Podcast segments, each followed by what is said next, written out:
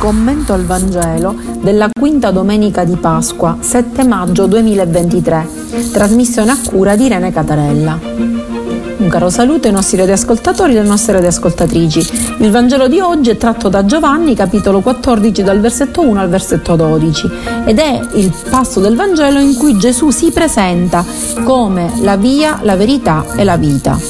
Ma prima di qualunque commento, leggiamo il passo in questione. Dal Vangelo secondo Giovanni. In quel tempo Gesù disse ai suoi discepoli, Non sia turbato il vostro cuore, abbiate fede in Dio e abbiate fede anche in me. Nella casa del Padre mio vi sono molte dimore. Se no, vi avrei mai detto vada a prepararvi un posto? Quando sarò andato e vi avrò preparato un posto, verrò di nuovo e vi prenderò con me perché dove sono io siate anche voi. E del luogo dove io vado conoscete la via. Gli disse Tommaso, Signore, non sappiamo dove vai, come possiamo conoscere la via? Gli disse Gesù, io sono la via, la verità e la vita. Nessuno viene al Padre se non per mezzo di me. Se avete conosciuto me, conoscerete anche il Padre mio Fin da ora lo conoscete e lo avete veduto. Gli disse Filippo, Signore, mostraci il Padre e ci basta.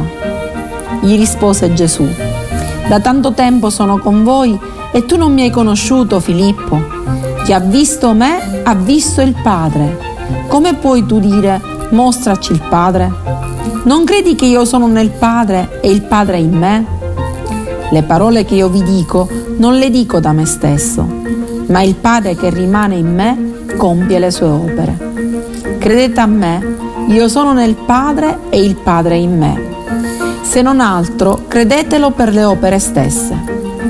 In verità, in verità io vi dico, chi crede in me, anche egli compirà le opere che io compio e ne compirà di più grandi di queste, perché io vado al Padre. Parola del Signore un passo molto particolare che eh, fa parte di quel gruppo di capitoli in cui l'Evangelista Giovanni parla del, del testamento di Gesù. Cioè le, il testamento è quello che di prezioso ci lascia una persona in eredità. In questo caso Gesù ci lascia le sue ultime parole, le più sacre, e quindi noi dobbiamo accostarci a queste parole con trepidazione, con emozione. Siamo nel cenacolo, Giuda è appena uscito e, e Gesù, che non aveva mai nascosto ai suoi discepoli quale sarebbe stato il suo destino, dice chiaramente che sta per lasciarli. Sono trascorsi tre anni da quando i discepoli si sono uniti a lui lungo le rive del lago di Galilea. Si sono fatti coinvolgere dal suo messaggio al punto che avevano lasciato tutto per unire la loro vita a quella di Gesù. Adesso sono posti di fronte a un annuncio veramente drammatico. Gesù li sta per lasciare e la loro reazione è il turbamento. Hanno paura, sono smarriti, si consentono, rendono conto che i loro sogni di gloria sono svaniti, la realtà è ben diversa, si trovano di fronte al fallimento. Che cosa dice Gesù a questi discepoli così turbati? Dite, dice appunto, non sia turbato il vostro cuore. Il verbo utilizzato è tarasse, in un verbo molto forte che indica l'agitazione delle onde del mare in burrasca. E sono così i cuori dei discepoli, sono veramente inquieti. E Gesù non si meraviglia di questo, non si meraviglia che i cuori dei discepoli siano spaventati e turbati, e per questo pronuncia delle parole per rassicurarli. Fa quello che anche Mosè aveva fatto prima di morire, aveva radunato il popolo e aveva detto agli israeliti non temete, non perdetevi d'animo, il Signore camminerà davanti a voi.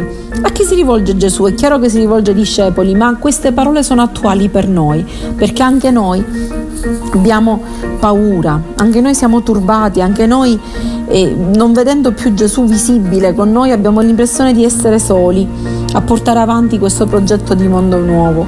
E Gesù anche a noi dice, non abbiate paura, non siate agitati per l'ostilità del mondo, per le vostre fragilità, per le vostre debolezze. Quindi questo turbamento Gesù l'ha provato pure, usa lo stesso verbo l'Evangelista quando si parla di Gesù che dice che uno di, di, di, dei discepoli lo consegnerà.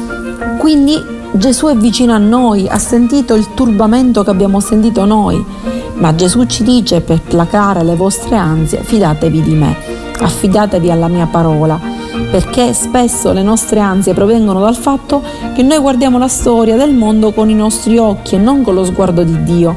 Noi siamo concentrati sul momento presente e vorremmo vedere subito realizzato il regno di Dio, invece no, dobbiamo recuperare la nostra serenità, ci dobbiamo affidare alla parola nella quale crediamo, la parola che ci dà certezza che nessuna goccia di amore andrà mai perduto. Poi cosa continua Gesù? Gesù dice ci sono molte dimore pronte, io vi vado a preparare la vostra. Attenzione, noi pensiamo che queste dimore siano il paradiso, che Gesù ci abbia conservato una poltrona in paradiso. No, Gesù ha chiamato casa del Padre mio il Tempio, ma il Tempio di cui parla Gesù non è un Tempio fatto di pietre materiali, è Lui il Tempio. E dove si compiono sacrifici graditi a Dio, cioè le opere d'amore, il dono di sé. E allora se Gesù è il Tempio, noi siamo chiamati a essere pietre vive, uniti a Lui, che è la pietra fondamentale di questo Tempio. E che cosa vuol dire questo? Sì, avere tante dimore? Vuol dire che per ognuno di noi, e c'è posto per tutti, c'è pronto un compito che ognuno di noi è chiamato a svolgere, che ognuno di noi ha ricevuto, cioè mettere a frutto i doni che Dio ci ha dato e in ogni caso li dobbiamo mettere a servizio della vita dei fratelli, delle sorelle, degli esseri umani che ci eh, circondano. Ecco così che ognuno di noi ha un posto in questo tempio. Cosa succede? Nel momento in cui noi ci facciamo introdurre in questo tempio, siamo coinvolti in questo progetto d'amore e allora lì veramente possiamo dire che la nostra vita è unita in modo sponsale a quella di Gesù. Ma qual è il cammino che ci conduce dove lui tro- si trova?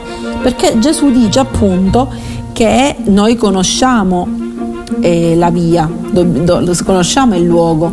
Tommaso, che lo abbiamo visto, compare quando mm, per dire che eh, vuole vedere eh, le, le ferite dei chiodi nelle mani, l'abbiamo visto quando fu del, della risurrezione di Lazzaro. Tommaso, detto Didimo gemello perché gemello nostro, chiede, ma eh, Signore qual è la via che dobbiamo percorrere per arrivare a te? Gesù risponde con una frase straordinaria, io sono la via, la verità e la vita, nessuno viene al Padre se non per mezzo di me. E che cosa significa questo? È chiaro che questa frase è suonata molto strana ai discepoli che sapevano che l'unica via per giungere alla vita era l'osservanza dei dieci comandamenti. Non che i dieci comandamenti non siano più buoni, ma Gesù li porta a compimento. E tant'è vero, quando parliamo di via, che ad Antiochia i primi cristiani venivano chiamati quelli della via, perché seguivano la via di Gesù. E infatti, cosa, qual è questa via? La via è quella via, il percorso che ci conduce a quella vita eterna, a quella Zoea Onios, che ci conduce a Dio e noi la via da percorrere è Cristo, cioè esemplarci, cioè vivere come ha vissuto Cristo. Questo è il primo passaggio, perché noi dobbiamo giungere a una pienezza di vita e solo seguire la via di Gesù, dell'amore di Gesù, ci porta a questo. Poi Gesù dice anche sono la verità e la verità è pure Lui, perché la verità è Lui, vero Dio, vero uomo, che rappresenta il volto di Dio. E ci dice qual è il vero Dio, che non è quello falso, ecco perché è la verità quello falso, severo, suscettibile, giustiziere che presentavano scribi e farisei, che voleva il, il sacrificio, no? voleva l'offerta in cambio suoi, del suo amore. No, il Dio che è la verità di Dio è che Dio è amore e che quindi eh, noi ritroviamo questa verità in Gesù Cristo che ha speso tutta la vita per noi. E poi dirà Gesù, io sono la vita. La vita è l'amore, quella pulsione che viene dallo Spirito, dalla vita divina, che non ti porta a risparmiare nulla quando puoi rendere felice qualcuno, anche se quel qualcuno è il tuo nemico. E quindi questa solenne affermazione è l'autopresentazione di Gesù, di quello che è, di quello che noi dobbiamo fare e seguire. Ora questa affermazione provoca in Filippo una reazione. Filippo dice Signore mostraci il Padre e ci basta. E, e Gesù dice come? Ma allora non hai capito niente, insomma Filippo. Io sono colui il quale mostra il Padre. Chi ha visto me ha visto il Padre, dirà. Quindi cosa ci sta dicendo Gesù? Che la sua persona porta a compimento tutto quello che c'era stato nell'Antico Testamento. Quel Dio dell'Antico Testamento porta il suo compimento e si fa vedere per quello che è in Gesù Cristo, suo figlio. Filippo perché chiede questo? Perché mostra quell'anelito profondo del cuore che ogni essere umano ha nel vedere Dio. Citiamo il Salmo 27, il tuo volto Signore io cerco. E quello che voleva Mosè, Mosè aveva chiesto a Dio di mostrare la sua gloria. E il Coelet, capitolo 3, che eh, ci dice che Dio ha messo dentro di noi questa sete di infinito, questo bisogno di Dio. E infatti Gesù dice a noi che mostra lui il, volto, il vero volto di Dio, quello che si è manifestato nelle scritture, il Dio dell'Antico Testamento che era un Dio padre della vita, un difensore dell'orfano, della vedova, il protettore dello straniero indifeso, il Dio che rifiuta il culto ipocrita del Tempio e vuole invece la giustizia della condivisione del pane con l'affamato, del vestito con chi è nudo e infatti questo Dio che Gesù manifesta era già pien- presente nell'Antico Testamento. Ricordiamo nel libro della Sapienza al capitolo 11, in cui si dice che Dio chiude gli occhi sui peccati degli uomini e attende che trovino il cammino giusto e non si scaglia contro di loro, ma li vuole liberare. O ancora il libro del Siracide che dice che Dio scioglie i nostri peccati come il sole scioglie la brina con il suo calore. O il Salmo 103 che ci dice che il Signore allontana da noi le nostre colpe quando dista l'Oriente dall'Occidente. Quindi è Geremia capitolo 31 che dice che Dio non ricorderà più il peccato. Ecco, quindi l'Antico Testamento prepara la splendida luce delle opere compiute da Gesù che sono in piena sintonia con quelle del Padre. E Gesù dice se non lo credete per me, almeno credetelo per le opere che avete visto. E non è finita qui. Nel momento in cui noi sposiamo queste parole di Gesù, le mettiamo in pratica questo, e facciamo nostro questo testamento, questa grande eredità che ci ha lasciato, Gesù dice, voi sarete in grado di compiere non solo le opere che compio io, ma anche an- cose ancora più grandi.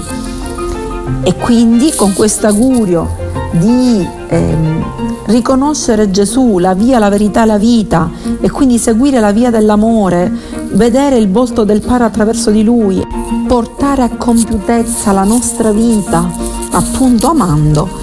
Con queste parole, con questa certezza vi auguro una buona quinta domenica di Pasqua e vi do appuntamento alla prossima trasmissione. Un caro saluto dalla vostra Irene Catarina.